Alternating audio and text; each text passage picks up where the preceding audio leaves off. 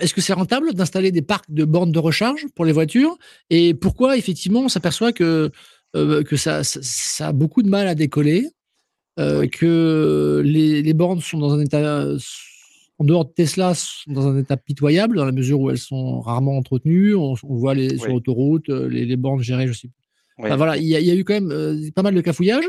Euh, quelle est la cause? Parce que de cette, en fait, ça, ça crée de l'insécurité quelque part, parce qu'effectivement, les gens qui partent sur les routes en disant bah tiens, je vais me recharger euh, tous les 100 km parce que je vois que sur une carte il y a des bornes. Et puis si on arrive, l'angoisse d'arriver à ce service et de voir que toutes les bornes sont en panne, c'est quand même un stress qui est important.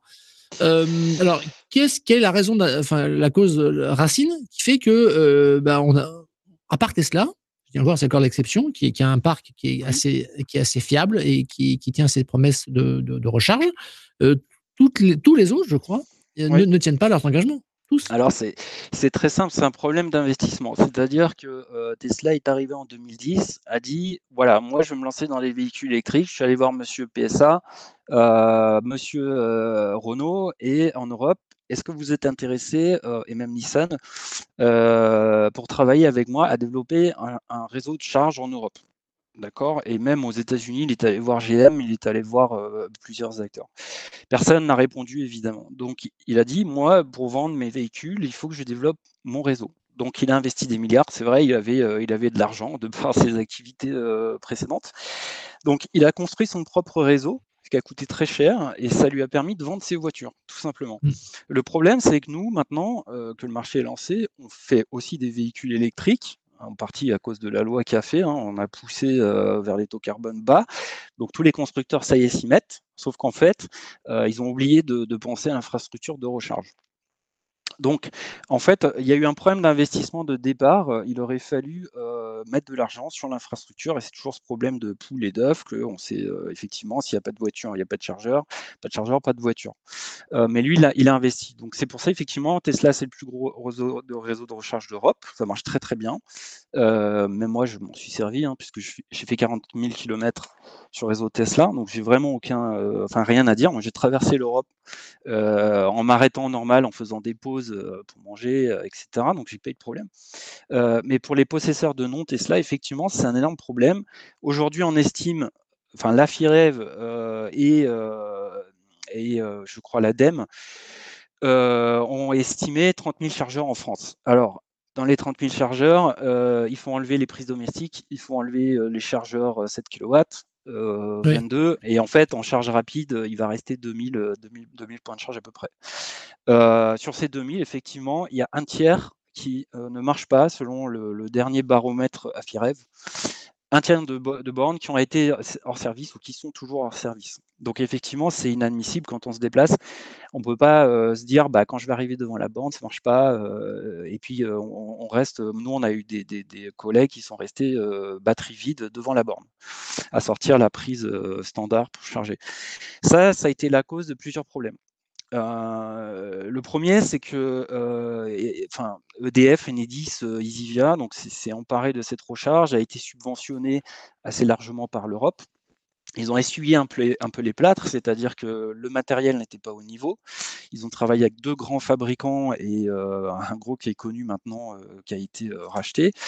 et donc il y avait des problèmes. C'est qui, qui, qui, les deux fabricants? C'est public, hein, je pense, non? euh, bah, c'est EVBox euh, qui, a, euh, qui avait racheté les, chargeurs anciennement qui étaient utilisés chez EasyVer, Evitronic. donc, donc maintenant, ils ont un peu l'héritage de ce qui s'est passé avant. Il y en a toujours d'ailleurs sur les autoroutes. Mais donc, il y a eu un problème de fiabilité matérielle. Mmh il y a surtout eu un problème de maintenance. Euh, c'est-à-dire qu'ils ont largement sous-estimé euh, la maintenance. Il n'y avait pas de service 24-24. Euh, le, matériel tombait souvent en panne. Il n'y avait pas de pièces détachées. et puis, un très mauvais service logiciel derrière. C'est-à-dire qu'on ne savait pas quand une borne était en panne. Il y avait des mauvaises remontées d'informations. il y a eu des problèmes entre les, échanges de, de, data entre JREV, Easyvia et les opérateurs de mobilité.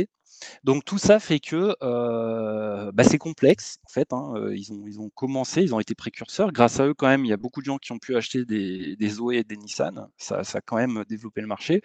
Mais on s'est retrouvé à un moment où beaucoup trop de bornes étaient en panne et aussi la, question de la rentabilité. Ça, c'est une bonne question. et je pense que le modèle n'a jamais été rentable parce que largement subventionné et parce que une charge, il faut que ça reste intéressant, sinon personne ne va aller se charger si, si c'est plus cher que le pétrole, ça sert à rien. Donc effectivement, il y a fiabilité, prix et puis maturité en fait, tout simplement. D'accord, d'accord. Et, donc, du coup, aujourd'hui, il n'y a pas de rentabilité sur les, modèles économiques de faire payer les gens à la recharge de la voiture électrique ou il y a une rentabilité aujourd'hui? Enfin, Aujourd'hui, voilà, il y a un investisseur qui veut mettre, je sais pas, un million d'euros dans des, dans des bornes de recharge dans sa ville. Euh, c'est quoi le TRI de ces bornes de recharge aujourd'hui? Alors, il y a très peu de rentabilité de manière générale. Euh, ce qui va faire la rentabilité d'un opérateur, je pense que c'est les services qui sont autour de la recharge. C'est-à-dire que euh, moi, quand je vais aller me charger, bah, il faut que je m'occupe. Euh, donc, par exemple, je vais aller faire mes courses, euh, je vais, je vais aller au restaurant, je vais aller prendre rendez-vous à la poste, j'en sais rien. Donc, pour moi, la rentabilité, elle va venir autour du, autour du service que va apporter la banque. D'accord.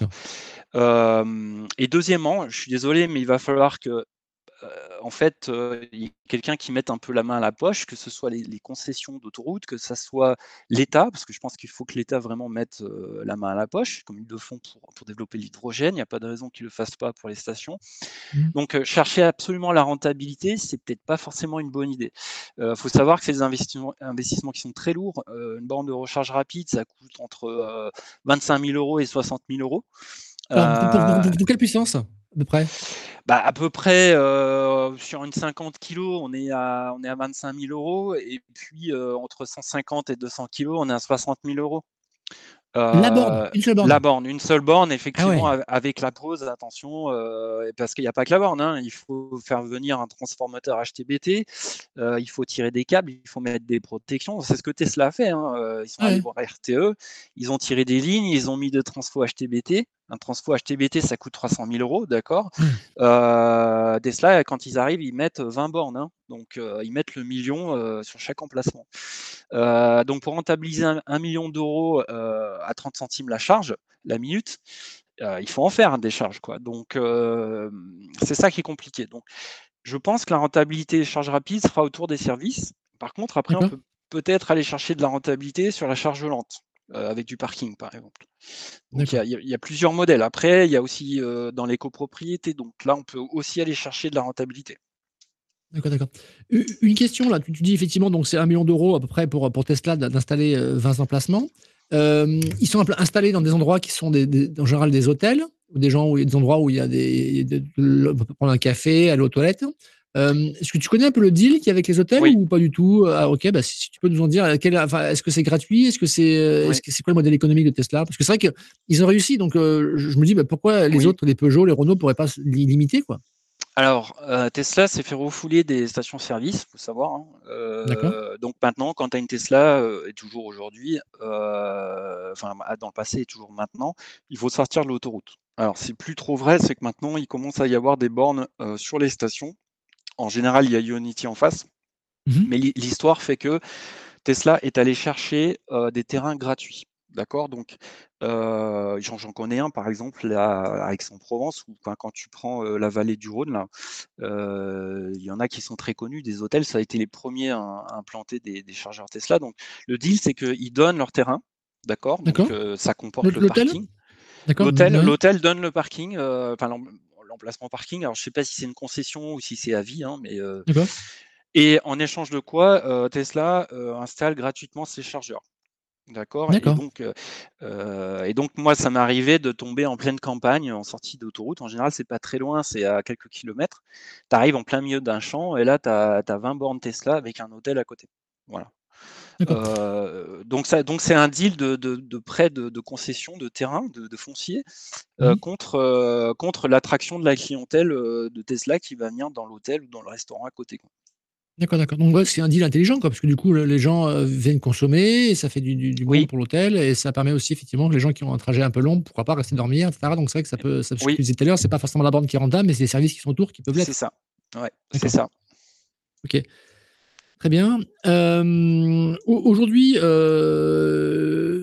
donc aujourd'hui, effectivement, il y avait un risque en 2010 quand Tesla s'est lancé en disant bah, la poule ou l'œuf. Voilà, aujourd'hui, on sait que, enfin, je sais pas, ne pas nous en dire plus, mais la vision, c'est que les voitures électriques s'imposent progressivement. Qu'est-ce qui bloque actuellement les, fabricants français pour se lancer effectivement dans un, dans un écosystème? Parce qu'aujourd'hui, les, bornes Tesla ne sont pas accessibles aux Peugeot, au Renault, au Nissan. Qu'est-ce qui les empêche aujourd'hui de se lancer dans un projet de, bornes de bonne qualité? Bah, en fait, déjà, il faut dire qu'il y a trois ans, le discours de PSA, c'était nous, on ne croit pas à l'électrique. D'accord C'est ça il y a trois ans. Donc, c'est pas si loin. Hein. ce qui a poussé un peu les constructeurs à aller dans l'électrique. Alors, il y avait Zoé quand même, mais Zoé n'a jamais investi dans l'infrastructure de recharge, à ma connaissance, enfin, charge rapide. Alors, peut-être qu'ils ont participé dans, dans EasyVia, où je n'ai pas, pas les informations mais à part en fait un consortium, en fait au départ ils se sont mis avec Unity il y a trois ans.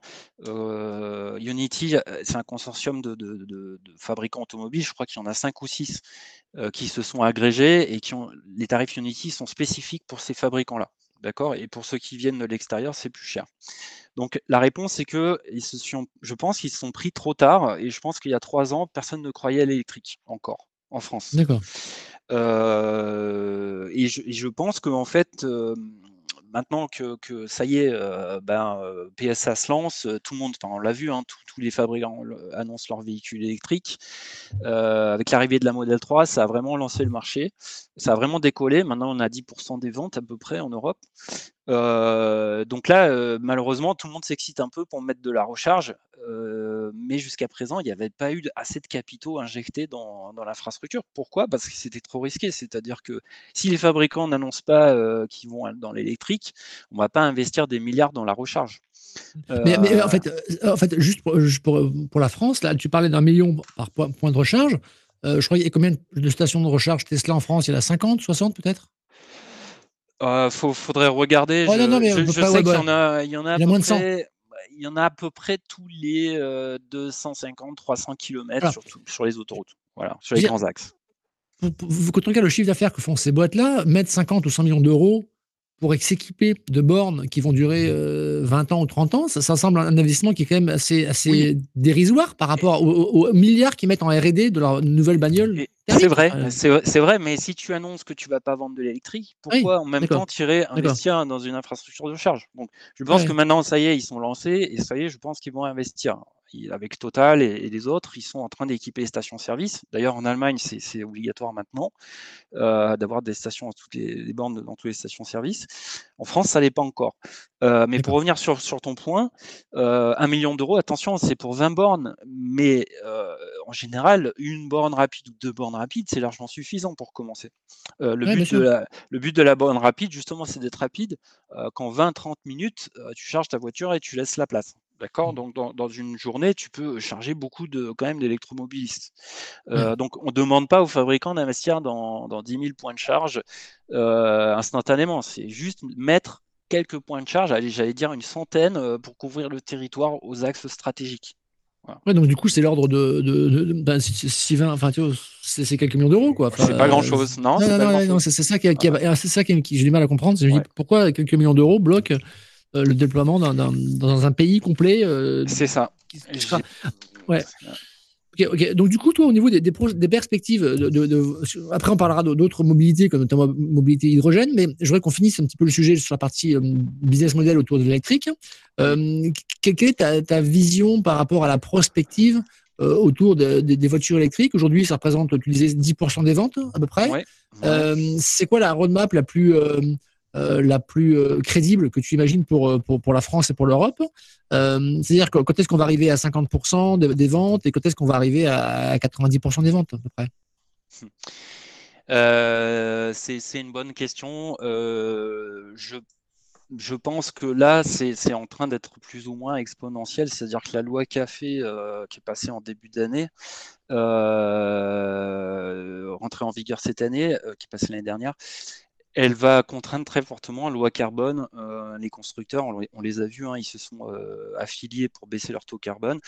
Donc, elle va contraindre très fortement les, constructeurs à sortir de l'électrique. Donc, c'est ça qui, qui, va accélérer le, le, pourcentage des ventes. D'accord. excuse-moi. Pour ceux qui ne, connaissent pas cette loi, la loi Café, c'est quoi cette loi exactement? Il y a quoi dedans? C'est quoi les, les, les, angles, les, contraintes pour y arriver? Bah, la, loi Café, c'est la, ça fait partie de la, de, la, loi transition énergétique euh, qui, qui, demande à, ce que euh, le, taux carbone par euh, constructeur diminue. D'accord? Donc, il y, a, il y, a, un taux, je crois, je sais plus, c'est 95 grammes au kilomètre. donc, on, on, passe. Café, c'est pour, c'est en anglais, hein, c'est européen, c'est pour Corporate Average Full Economy. Euh, on, contraint les, constructeurs à avoir un taux moyen de, de véhicules neufs à 95 grammes du kilomètre. D'accord euh, Donc, les constructeurs sont mis à, faire, mis à faire de l'hybride, on l'a tous vu, hein, euh, avec des, consommations super alléchantes. Euh, ils nous annoncent du 2 litres au 100, 3 litres au 100. Donc, sur le papier, ça fonctionne. Il y en a qui sont passés justes. Et puis, il y en a qui ont pris des amendes. C'est-à-dire qu'aujourd'hui, il y en a qui payent plusieurs millions d'euros d'amendes à, à l'Union européenne parce qu'ils n'ont pas réussi ou ils sont en phase de le faire. À, comme, Fiat, comme Fiat, par exemple. Comme Fiat, par exemple, hein. Euh, alors, euh, je ne sais pas qui. Euh, D'accord, non, mais c'est une question. Bah, peut-être, moi, ce que je sais, c'est qu'il y a des, des, constructeurs qui étaient très, très, en avance, qui ont même donné des crédits carbone, qui ont fait des affiliations avec d'autres fabricants qui étaient plus ou moins mal. pour, pour pouvoir lisser un peu ce, cette loi qui, qui est vraiment, c'était assez rude hein, quand même. D'accord, d'accord donc c'est ça qui, va faire euh, l'augmentation du marché, c'est quand même la réglementation, et heureusement.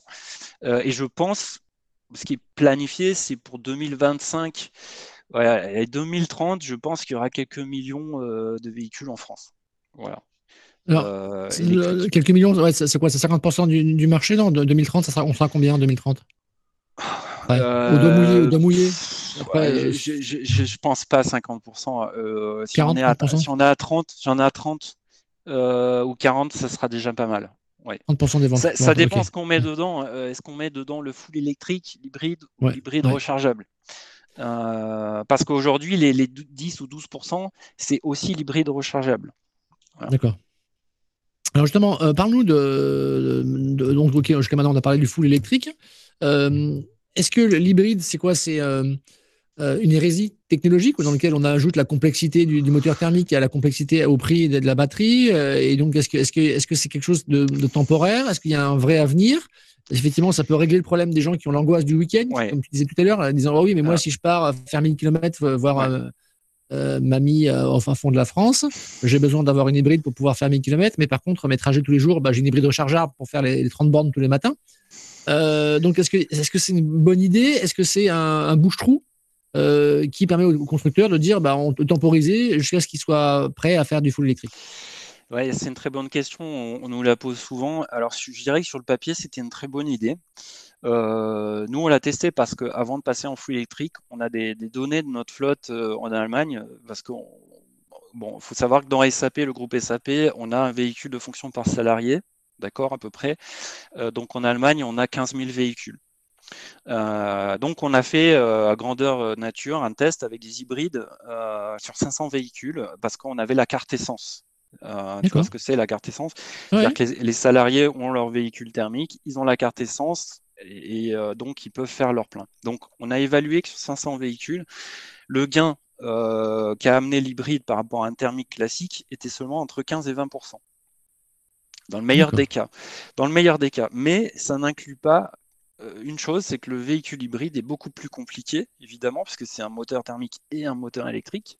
Donc, il faut rajouter des, euh, de l'entretien plus cher. Donc, en fait, le gain euh, en essence réel est compensé par un véhicule plus cher et par un entretien plus cher. Donc, au final, le gain, il est quasiment nul. Par, rapport à une essence. Par rapport à une essence. Par, rapport à une essence. Et, c'est vrai que sur, sur, le papier, c'est très bien, mais en pratique, ça reste quand même un véhicule thermique où on te dit, bah, tu as une batterie de 10 kWh. Et c'est vrai, si tu ne dépasses pas les 50 km/h, euh, tu vas pouvoir faire 10-20 euh, km pour aller au travail. Seulement, dans la pratique, en fait, euh, toi, psychologiquement, tu, quand tu appuies sur l'accélérateur, dès que tu franchis les 50 km/h, tu passes en thermique. D'accord? Donc, si tu fais pas attention à ta conduite, en fait, au final, tu roules quasiment que en thermique. Et c'est ça qu'on reproche, c'est que c'est immatériel et, donc du coup, pour 90% des trajets, l'électrique n'a aucune utilité. parce qu'il faut vraiment se restreindre dans un petit périmètre euh, ne pas monter au-dessus des 50 km heure, donc dans certains cas ça marche. Mais si on fait la moyenne euh, sur une année, c'est n'est pas quelque chose qui est euh, significatif.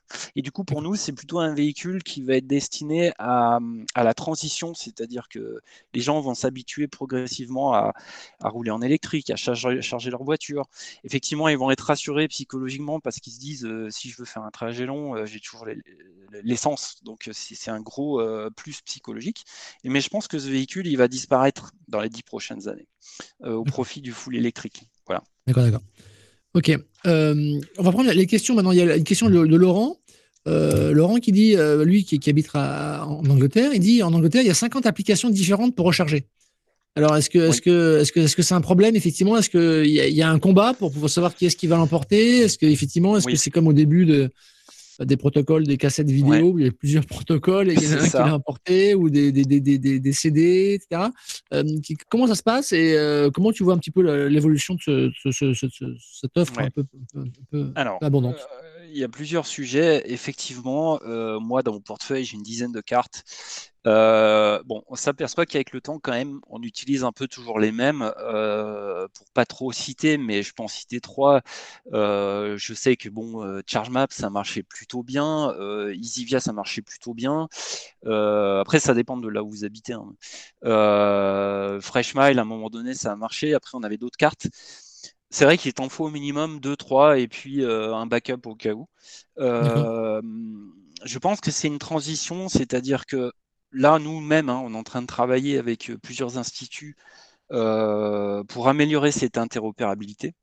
Mmh euh, il, y a deux problèmes de base. Il y a un, qui en Europe va driver, qui sera l'autorité de certification, on va dire ça comme ça, en Europe, alors qu'il y a JREV en France et Object en Allemagne et d'autres en Europe.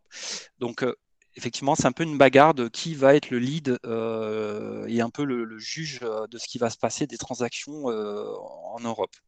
Donc pour l'instant, on ne le sait pas. Il y a plusieurs expérimentations qui sont faites. Donc c'est que le début. C'est vrai que cette histoire de multicarte, c'est pas terrible, mais je pense qu'au bout d'un moment, il y a le gros qui va racheter les petits et puis ça va se résoudre. et puis il y a un deuxième axe, c'est que de plus en plus, on voit du paiement carte. Euh, donc, euh, le paiement carte, ça a des avantages, c'est que bah, avec n'importe quelle carte bleue, on peut payer sa consommation.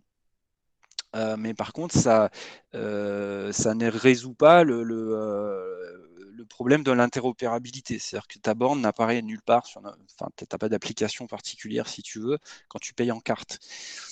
Euh, donc oui, il faut aller vers la simplification. Euh, pour ça, il faut travailler en amont. Euh, ça, ça, devient un sujet politique en fait. Hein. C'est pas tellement technique parce que techniquement on sait faire, mais il va falloir identifier. Est-ce que c'est l'État, est-ce que c'est l'Europe qui va prendre la main là-dessus et dire nous on est garant de l'interopérabilité et donc on va mettre les moyens dans, les systèmes d'information pour que tout se parle à la perfection et que les protocoles fonctionnent. Voilà. En gros, c'est ça l'idéal. Euh, dans la pratique, c'est tout autre chose. Ok, ok. Très bien. Euh, autre question euh, de, Patrick qui dit qu'effectivement, effectivement, est-ce que tu commences à voir des cas pratiques de voitures qui sont utilisées pour, pour dans les deux sens, hein, pour bah, véhicules to, grid Et donc, est-ce que, où, où, en est, où en est la réglementation de véhicules to grid et euh, est-ce que c'est quelques expérimentations? Est-ce que ça va être massifié bientôt? Euh, Est-ce que tu y travailles? Et après, une question que pose Patrick, euh, c'est est-ce que quel est l'usage Quel est l'inconvénient pour la batterie de la voiture de devoir délivrer des services réseau? C'est-à-dire qu'avec des cycles augmentés par rapport à un usage uniquement en mobilité. Oui, alors beaucoup de questions.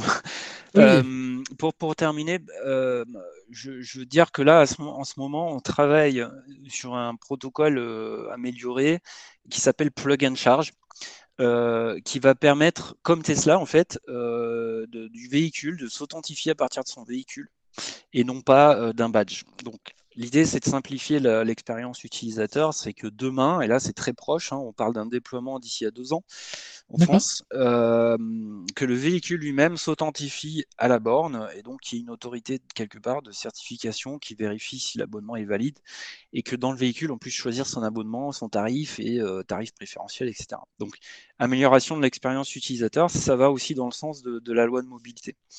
D'accord. Euh, comment ça marche l'authentification? C'est par Bluetooth C'est RFID C'est quoi? Enfin, Je ne sais pas si tu connais ça. Alors, euh, l'authentification, jusqu'à maintenant, ce qu'il faut savoir, c'est que sur les, prises type 2 européens, euh, le véhicule ne, communique pas de manière intelligente. Donc, aujourd'hui, on n'est pas en capacité techniquement de reconnaître un véhicule. Euh, demain, il y aura le même câble type 2, de la même manière qu'on le fait sur les bornes rapides en, en combo CCS, le câble continu, d'identifier le véhicule avec un certificat de sécurité. D'accord? Mmh euh, Donc c'est comme sur Internet, euh, certificat HTTPS, euh, hein, on s'authentifie, on dit oui, le véhicule est bien authentique, c'est bien la personne qui le conduit, etc. donc il y aura un certificat délivré par l'autorité européenne aux fabricants automobiles. Donc ces, fabricants automobiles devront implanter ces certificats dans les véhicules. On aura aussi des certificats dans les bornes et puis chez les opérateurs de mobilité. D'accord? Et donc l'idée, c'est que quand le véhicule se branche, on échange les certificats et on vérifie que euh, toute la chaîne de sécurité est bonne. D'accord, donc, ouais, donc c'est du filaire, c'est pas, c'est pas, c'est pas via les ondes, c'est pas du Bluetooth ou c'est pas du RFID, c'est via une connexion filaire avec la, bande de recharge. D'accord. C'est, du filaire, euh, c'est euh, de la modulation de, du CPL, du courant porteur. Voilà. D'accord. et donc pour tes questions tout à l'heure, euh, dans, la loi de sur véhicule to grid, voilà. Euh, alors sur le véhicule to grid, il y a beaucoup de démonstrateurs qui ont été faits, mais par le passé, mais c'était sur le, le, connecteur CHAdeMO. Euh, le souci avec le CHAdeMO, c'est que bah il n'y a, que Nissan qui le supporte, et, donc progressivement, on, comment dire, Nissan va aussi glisser vers le combo CCS. Donc en Europe, la prise CHAdeMO, on pense on pense qu'elle va disparaître. Et d'ailleurs, euh, le combo CCS, au passage, c'est le standard également pour les bus et, les camions, puisque demain, il y aura euh, des modes combo CCS avancés. Ah, c'est la même prise pour euh, charger un camion que pour charger une voiture D'accord. donc la, puissance, un, un, camion, il va pouvoir. Enfin, j'ai vu des, des, chargeurs de 4 méga 5 pas, pas, pas, forcément. Euh, ce qui fera la différence, c'est la tension. On va, on va passer en 800 volts. D'accord. Euh, mais le combo CCS va rester la référence. Euh, D'accord, ok. on peut quand même, avec un combo CCS, on peut quand même charger à 350 kW. un camion, il, fera, il aura peut-être une batterie de, 1000 kWh, ce qui fait à peu près une dizaine de Tesla. il lui faudra peut-être 4-5 heures sur un chargeur 350 kW. Donc c'est pas du tout limitatif euh, et il y, aura des il y aura des évolutions du combo. Donc tout ça pour dire que le standard futur, ça sera le combo et la norme euh, donc Charinivi, c'est le consortium officiel autour du combo CCS, d'accord, qui, regroupe une centaine de fabricants. Ils ont annoncé déjà un combo réversible et je sais qu'il y a des, prototypes qui tournent en ce moment. D'accord. Euh, donc ce que, ce que je voulais dire, c'est que les prototypes qui sont là depuis 5-6 ans autour du, euh, du CHAdeMO, c'est très bien, mais c'est propre à Nissan. Euh, donc ça fait pas avancer, euh, si tu veux, l'écosystème le, parce que bah, il n'y a pas que Nissan hein, dans, dans, le marché. Donc il y, a, plusieurs freins. Le premier frein, c'est qu'il faut que la prise soit réversible, donc ça, ils y travaillent.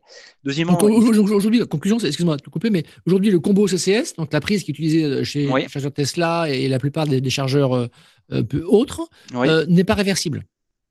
Non, elle n'est pas réversible. Euh, d'ailleurs, effectivement, tu as mentionné Tesla. Tesla avait un câble propriétaire jusqu'à il n'y a pas longtemps, la modèle 3. Ils sont passés en combo, combo. donc tout le monde fait du combo. à ce jour, il n'y a pas de véhicule sur le marché réversible. On annonce chez Hyundai, parce que chez les Coréens sont très en avance d'ailleurs sur leurs véhicules de manière générale. ils annoncent un combo ou un câble AC, je ne sais plus, réversible sur leur plateforme. D'accord. Il y, a, les Coréens et il y a aussi Renault qui a un prototype de, euh, Zoé réversible en type 2 euh, qui est actuellement en, prototype. Euh, mais, mais, sur le marché, il n'y en, a pas. C'est-à-dire que ni la, ni la borne sur le marché n'est réversible, ni la voiture. D'accord? Donc, il, donc, il y a tout à faire. Même en, charge lente?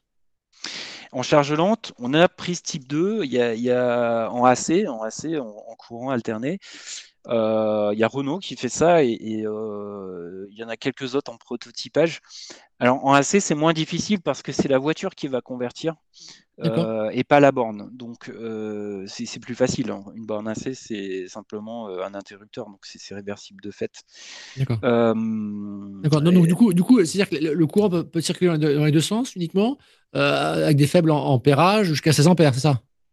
Ouais, c'est-à-dire qu'à partir du moment sur une borne AC, tu tires du 3 x 32 ampères, tu peux aussi réinjecter du 3 x 32 ampères. Techniquement, techniquement, il n'y a rien qui, freine en fait. Hein. Euh, c'est juste réglementaire. C'est-à-dire qu'aujourd'hui, ah, euh, il n'y a pas de contrat Enedis qui te permet euh, d'être producteur d'électricité en partant d'une voiture. Tu peux être producteur avec des, panneaux solaires, c'est un contrat de, revente, mais aujourd'hui, tu n'as pas de contrat de revente à partir d'une batterie de voiture. Ça n'existe pas. Donc ils y, travaillent. Hein. Moi j'ai vu des, propositions de loi et des changements de loi dans ce sens-là. Il, y a les termes de réversibilité qui sont introduits, de, véhicules to grid qui sont introduits, donc ça va y venir.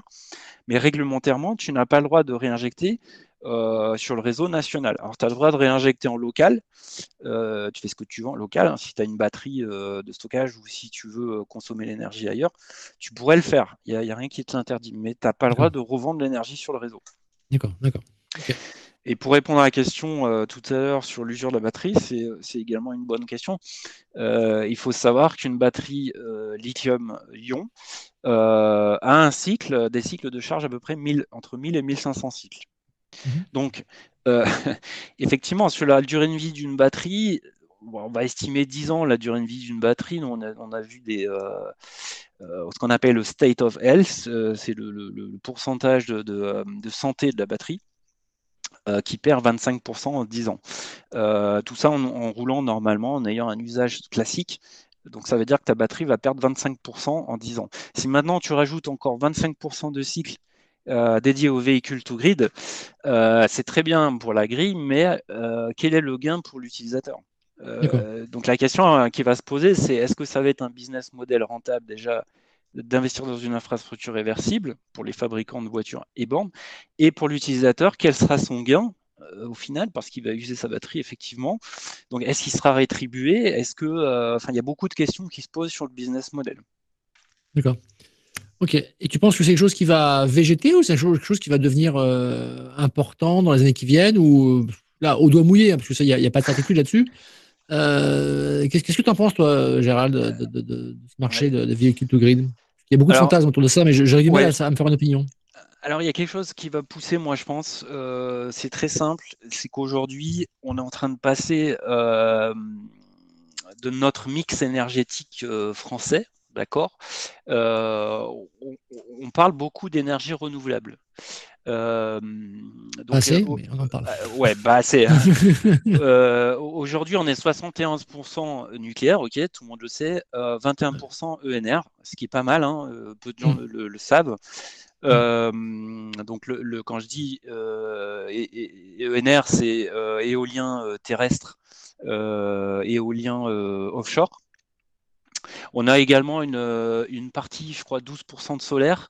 Euh, donc, euh, ça fait bah, ça fait quand même 46%. Et puis, on est en train d'accélérer. Donc, ce, ce 21% de NR, en 2030, il est projeté à 35%. D'accord? Donc en gros, on va prendre euh, en 10 ans 10% de NR. Donc pourquoi je dis ça? Parce que le NR, les, énergies renouvelables, donc le solaire et l'éolien, va générer euh, de, la. Comment dire? Bah, C'est alternatif, c'est-à-dire que la nuit, il n'y a pas de soleil. Euh, donc ce sont des énergies, des sources d'énergie alternatives qu'il faut réguler. Et donc pour, nous, je pense que le véhicule électrique, d'ici 10, 15 ou 20 ans, les millions de véhicules électriques vont aider forcément euh, le réseau à, réguler euh, ces, énergies renouvelables. D'accord. D'accord, donc en fait, la voiture va servir d'espace de, stockage géant euh, quand il y aura d'un million de véhicules électriques à la maison ou sur, ou sur un parking privé. Voilà. Donc c'est ça qui va tirer, c'est le véhicule électrique qui, va, qui va faire en sorte que les ENR réussissent. Donc c'est gagnant-gagnant, j'allais dire. Mmh, d'accord, d'accord. Ils vont se renforcer l'un l'autre. Très bien. maintenant, on va parler un petit peu d'hydrogène. que penses-tu de, de, la mobilité hydrogène pour les voitures, pour les bus, pour les trains et pour les bateaux? Ouais. On va commencer par les voitures. Alors, l'hydrogène, c'est un vaste sujet. Euh, alors, il y a. Alors, sur le papier, encore une fois, c'est très bien. On a souvent en tête euh, l'image de l'hydrogène, euh, c'est le verre d'eau, d'accord H2O, ça fait de l'eau, c'est propre, il sort de l'eau. Effectivement, c'est assez vrai. L'hydrogène, c'est pas nouveau, hein, ça a 20, 30 ou 40 ans. le problème, c'est comment on produit cet hydrogène. Et, tu le sais très bien, on a 96 ou 97% de l'hydrogène dans le monde est, fabriqué à partir du CH4, du méthane, donc en faisant du reformage. Mmh. donc, c'est des énergies fossiles, ça demande beaucoup d'électricité et ça génère du carbone. D'accord? Donc, mm. à l'heure actuelle, rouler à l'hydrogène, c'est pas du tout euh, éco-friendly, quoi. C'est, ça pollue. ça, c'est le premier aspect. Alors oui, on va fabriquer des électrolyseurs géants. Il va falloir de l'électricité verte euh, pour les alimenter. Donc, effectivement, il y a peut-être une, partie marginale de l'électricité euh, renouvelable qui va servir à l'hydrogène et donc de l'hydrogène vert. Et donc, effectivement, c'est vertueux, ça pollue pas, etc. Sauf qu'il y a un tout petit problème, même deux problèmes dans l'histoire. Euh, c'est un, le prix, d'accord? C'est que déjà l'hydrogène en soi est deux fois plus cher euh, que le, pétrole classique. Et alors l'hydrogène vert, euh, c'est trois à quatre fois plus cher. D'accord, dans l'état actuel des choses et, avec l'énergie verte. Donc le prix est un, un problème. À l'heure actuelle, aux 100 km, on estime 3 euros le plein d'électricité. L'essence, c'est autour des 8 des 8 euros, et puis euh, l'hydrogène 10, euh, 11 euros. D'accord? Donc euh, l'hydrogène non vert, hein, c'est-à-dire que demain, si l'hydrogène vert, il faudra rajouter 3-4 euros facile. donc on est 4 fois plus cher que l'électricité, 2 fois plus cher, deux fois plus cher que l'essence. Je donne des, ordres de grandeur. Hein. donc le prix est un frein. Et deuxièmement, c'est le, rapport d'efficacité. Parce qu'il ne faut pas oublier qu'on parle d'énergie, donc euh, rien ne se perd, rien ne se crée, tout se transforme. Ça, on l'a tous appris. Euh, donc, en fait, euh, pour produire de l'hydrogène, il faut de l'électricité. Et après, pour faire rouler un véhicule hydrogène, il faut reconvertir cet hydrogène en électricité. Donc, ça s'appelle la pile à combustible. D'accord? Si on regarde ce qu'on appelle le, rendement global de toute la chaîne, c'est-à-dire de l'éolienne qui produit l'électricité, euh, à l'électrolyseur en passant par le stockage de l'hydrogène, euh, à, refaire de l'électricité dans la voiture et ensuite l'énergie mécanique, en fait, on s'aperçoit que euh, du, puits à la source, comme on dit, euh, aux roues, du puits, enfin la source aux roues, c'est 22%, il reste 22% d'efficacité. D'accord? C'est-à-dire que si tu mets 100% d'énergie renouvelable en entrée du système, tu en perds 80%. Et la voiture euh, électrique, c'est combien en comparaison Alors, la voiture essence, euh, c'est euh, à peu près le même ordre de grandeur. La voiture gaz, pareil. Et la voiture électrique, c'est à peu près 77%. Et là, pour les camions, c'est 81%. D'accord? Donc, il y a des projections qui sont faites à 2050. donc là, je pourrais te montrer l'image, mais c'est Transparent Environnement qui, qui fait ça. Donc 2020, en 2020 aujourd'hui, hein, euh, pétrole, gaz, efficacité 22%, hydrogène 33%, direct électrification 77%. En, en, 2050, on va améliorer, mhm. parce que tout le monde dit oui, mais il y aura, euh, ça sera plus efficient, l'hydrogène. Oui, mais il ne faut pas oublier que l'électrique aussi va s'améliorer, les batteries vont s'améliorer. Euh, donc le rendement projeté en 2050 pour l'électrique, c'est 80%. D'accord. Pour l'hydrogène, c'est 42, donc on gagne un petit peu, mais ça reste quand même la moitié. Euh, et puis le thermique, ça s'améliorera un tout petit peu, mais euh, ça va rester aux alentours des 30%. Ça va plafonner en fait. D'accord, ouais. Ok. Très bien, merci pour ces, pour ces précisions. Euh, une question qu'on entend souvent aussi, c'est oui, mais le réseau ne va pas tenir. Vous rendez compte, une voiture pour faire 100 km consomme autant qu'une famille de 4 personnes pour tous ces autres usages électriques. Donc, si tout le monde s'équipe une voiture électrique par foyer, bah, il faudra construire 100 centrales nucléaires pour pouvoir répondre à tous ces besoins-là. Euh, donc, du coup, euh, avant de vendre des voitures, vendons d'abord euh, des centrales nucléaires et après, on, verra si on peut se permettre de mettre des, la mobilité électrique. Alors, qu'est-ce que, tu, que tu peux répondre à, ça, de ces opposants au déploiement de la voiture électrique? Ouais, alors déjà, il faut savoir qu'il y a un très bon rapport qui est sorti de RTE, un hein, bilan prévisionnel pour 2021. enfin de 2021. donc je t'engage à aller le voir. Oui. Euh, donc déjà, déjà, ce qu'il faut savoir, c'est que euh, la production va augmenter. Euh, la, la, consommation, pardon, excuse-moi, la consommation va augmenter. On est en 2020 à 460 TWh, on va passer à 471. Ouais, légère, légèrement. Donc légère, légère. entre, entre, entre, 2021 et, combien Entre 2021 et... et 2025. D'accord. 2030, c'est euh, 2030, c'est 484 TWh, donc à peu près 30 TWh en plus dans 10 ans, en gros. Euh, de consommation de manière générale. Hein. Il n'y a, pas que, euh, a pas que la voiture électrique. Euh, ce, qui, ce, qui, planifie aussi, c'est que toutes les technos d'amélioration de l'isolation de l'habitat, elles vont s'améliorer. D'accord? Donc il y aura euh, des baisses de gigawattheures sur l'isolation des, euh, logements. Ok? Euh, il y a une deuxième chose, c'est que le, rendement va s'améliorer et surtout l'intelligence dans le réseau va s'améliorer. donc, quand les gens disent qu'il n'y aura pas assez d'électricité, alors déjà ça a été évalué. Hein, RTE estime que pour 12 millions de véhicules électriques en 2030, euh, il y aura une baisse à peu près de 8%. Enfin, il y aura une demande supplémentaire de production de 8%. Voilà. D'accord. Euh, donc, ça a été publié euh, par, par RTE, c'est des chiffres officiels. Donc, quand même, pour 12 millions de véhicules, on n'y est pas encore. Mais 8%, sachant que, comme j'ai expliqué, la consommation va, augmenter, la production va aussi augmenter, l'isolation des, ménages va augmenter, euh, et l'intelligence, surtout, va, euh, va faire office de, de, euh, de tampon, c'est-à-dire qu'on n'est pas obligé de se charger tous en même temps. L'idée, c'est de charger pendant les heures creuses, par exemple. c'est de mettre de, l'intelligence pendant la charge. Quoi. Mmh. effectivement, si tout le monde se branche en même temps à 6 heures du soir, ça ne va pas le faire. mais évidemment, ces 8%, ils intègrent le fait que la charge soit intelligente. Voilà. D'accord. OK. Merci pour, pour ce point. Euh, autre critique qu'on entend souvent sur les voitures électriques, c'est oui, mais une voiture électrique a un bilan carbone bien moins bien que bien moins bon qu'une voiture thermique parce que euh, ça consomme beaucoup plus d'énergie pour la fabriquer et, derrière, euh, si la voiture est utilisée dans un mix qui n'est pas très très, qui, qui, est rechargé avec du, charbon, il n'y a aucune utilité de la voiture électrique.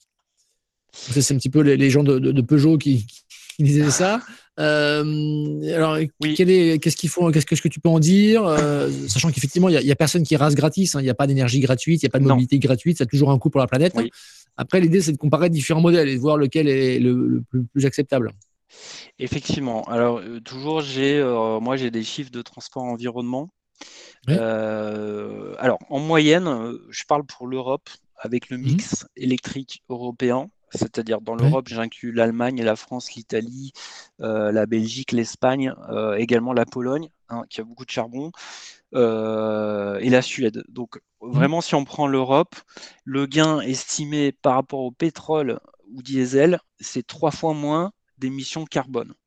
Là-dedans, ça inclut évidemment la fabrication de la batterie. il faut savoir que la fabrication de la batterie, c'est à peu près un quart euh, de l'impact carbone sur la totalité du véhicule électrique. Sauf que, euh, contrairement au pétrole, on n'a pas derrière euh, la consommation de pétrole, donc c'est de l'électricité. Donc vous allez me dire, oui, effectivement, mais ça dépend de l'origine de l'électricité. Donc l'étude qui a été faite par Transport Environnement, ils ont fait le, cas le pire, d'accord? Donc ils prennent la Pologne, et ils prennent le, cas le meilleur, euh, la, Suède. Donc ils estiment à peu près euh, que, dans le cas de la Suède, euh, le véhicule électrique permettra d'économiser 80% euh, des émissions, d'émissions carbone par rapport au diesel et, au gaz, et à l'essence. 80%. Dans le cas de la Pologne, où majoritairement l'électricité tourne au charbon, mmh. même en prenant le, pire cas, avec la, l'électricité la, plus carbonée, on arrive quand même à un gain de 22%. D'accord. Voilà. Donc, en incluant la fabrication de la batterie, encore une fois. Euh, donc, en fait, dans tous les scénarios possibles, euh, effectivement, le mieux, c'est encore de ne pas avoir de voiture, on est bien d'accord. Euh, mais avec la technologie électrique, en 100% électrique, on a non seulement une baisse des émissions de carbone entre 20 et 80%, donc en fonction du mix d'électricité, mais en plus, on améliore le rendement de 2 ou 3, puisqu'on l'a vu, un moteur thermique par rapport à un moteur électrique, un rendement divisé par 3. Très bien. Voilà. Euh, merci pour ces éléments. Ensuite, euh, au niveau des, ressources euh, rares qu'il pourrait y avoir dans une voiture et qui pourraient nous être amenées à manquer, parce que effectivement, est-ce que du coup, si on fait un bascule sur la mobilité électrique, c'est-à-dire beaucoup de batteries, c'est aussi ces choses qu'on entend. Est-ce que dans les batteries, il y a des choses qu'on va avoir du mal à, fournir? Est-ce qu'il y a un bottleneck? Est-ce qu'à un moment donné, on va dire Ah, désolé, on ne peut plus faire de, de batterie parce qu'on a, on a épuisé le stock et il faut repasser voiture thermique Ouais, alors ce qu'il faut savoir, c'est que quand on parle de batterie, euh, il y a plusieurs technologies. Euh, si je prends ben, l'exemple d'une voiture classique, on en est en gros, il, y a, cinq fabricants de batteries dans le monde. Euh, c'est principalement les Coréens, les Japonais, euh, vous les connaissez, hein, et maintenant les Chinois qui sont dans la course. Donc il y a cinq gros fabricants et on est à peu près euh, à la troisième génération de batteries. C'est-à-dire qu'avant, il fallait en gros 25 kg de, de, minerai dans une batterie, d'accord, dont la bonne partie était du nickel et du cobalt. Donc, il, fallait, 25 kg de minerai pour faire 1 kg de batterie, c'est ça? Non, au total, dans une batterie, donc si on ajoute nickel, lithium, cobalt, manganèse euh, et, le reste, les anodes, il y a à peu près 25 kg de matériel. D'accord. Pour faire une batterie de, combien, de, quelle taille? Pour faire une batterie euh, de 75 kWh, une batterie euh, plutôt grosse. Ouais. D'accord. Ok. en gros, une batterie de Tesla, on va dire ça comme ça. D'accord. donc, il faut savoir que la part du lithium, en général, elle est, elle est plutôt euh, aux alentours de 10 kg. D'accord.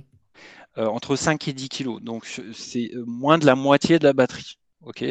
le reste, c'est du nickel et du cobalt. D'accord. donc, la technologie de batterie, elle a évolué en troisième génération. Donc, on est passé à première génération, deuxième et troisième. Première génération, il y avait 11 kg de, de cobalt. Euh, deuxième, 7 kg. Et maintenant, on est à 4,5 kg et on parle de la quatrième génération qui arrive euh, sans cobalt. D'accord? D'accord. Euh, donc, l'histoire du cobalt, ça, va se terminer. Il y aura, c'est plus un problème. Maintenant vient, le, vient le, problème du lithium. Donc, effectivement, mmh. ça reste quand même, on va dire, un bon tiers de la batterie. Euh, il faut savoir que les réserves mondiales de lithium, donc c'est juste gigantesque, il y a 70 euh, milliards de, euh, de kilos. il, y a, beaucoup, enfin, il y a quelques producteurs majoritaires dans le monde. il y a Australie, ouais. surtout l'Australie. après, il y a un peu en Amérique du Nord. Hein, il y, a, euh, il y a quelques. Alors, il y a deux technos. Hein. Il y a les mines en dur et il y a les mines dans les, euh, les sels, les sels minéraux, enfin les, les, euh, les salars. Mmh. et puis il y a une troisième source qui, qui, en fait a été découverte, c'est que dans les océans, dans, dans l'eau, il y a apparemment un pourcentage infime de, de lithium, mais il y, a, il, y a, énormément de lithium dans les océans. Donc, d'un point de vue ressources, c'est un problème. Euh, il, faut, il, faut, savoir qu'il y a à peu près, euh, bah, c'est estimé, c'est 0,17 kg de lithium par kilowattheure de batterie. D'accord. Euh, donc 170 grammes. Et, et, avec les 70 milliards de réserves, on peut faire 5 milliards de batteries dans, les, dans les prochaines années. Donc il n'y a pas de problème de réserve en soi. Il faut juste aller, c'est une question de coût, hein, il faut aller les chercher. Il faut que ce soit fait proprement, bas carbone évidemment. et puis après, il y a le sujet du recyclage. Donc mmh l'avantage, l'avantage d'une batterie par rapport à un thermique, euh, c'est que la batterie est 100% recyclable.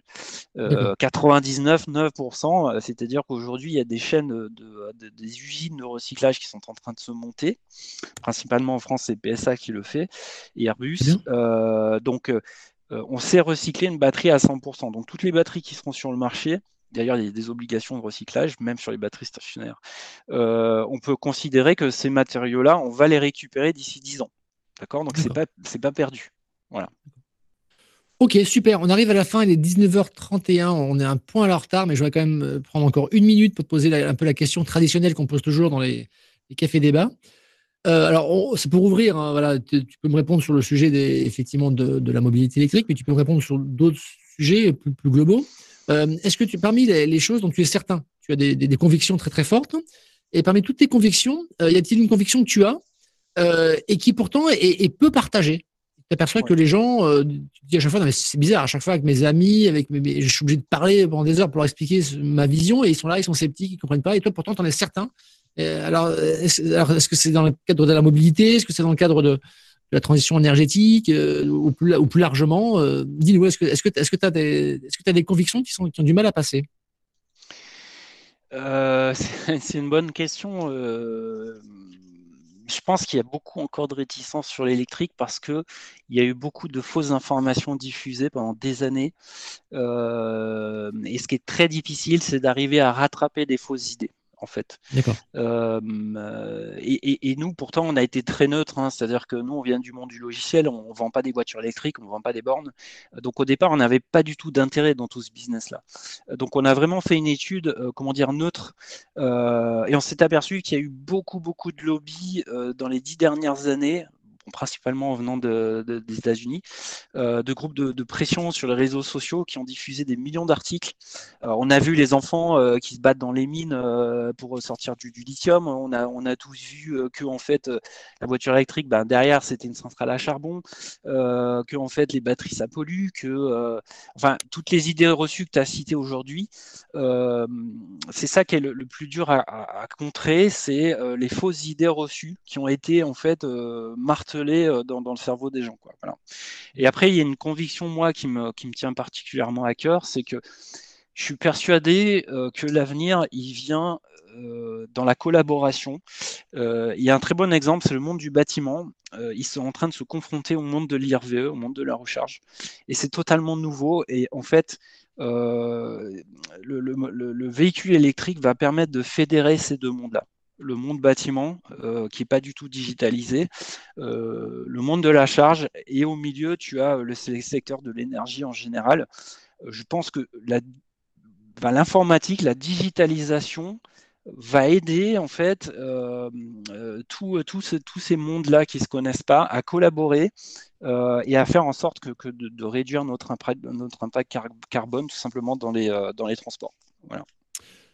Ok, c'était le mot de la fin. Merci beaucoup Gérald. Merci à tous nos invités pour toutes les bonnes questions qu'ils ont posées. Merci pour les retours très positifs qu'on a sur le, blog. Merci beaucoup à, tous. Et puis, euh, ben, bonne semaine à tous. Et puis à très bientôt. Puis dès demain euh, en replay. Bonne soirée. Merci. Allez, bonne soirée.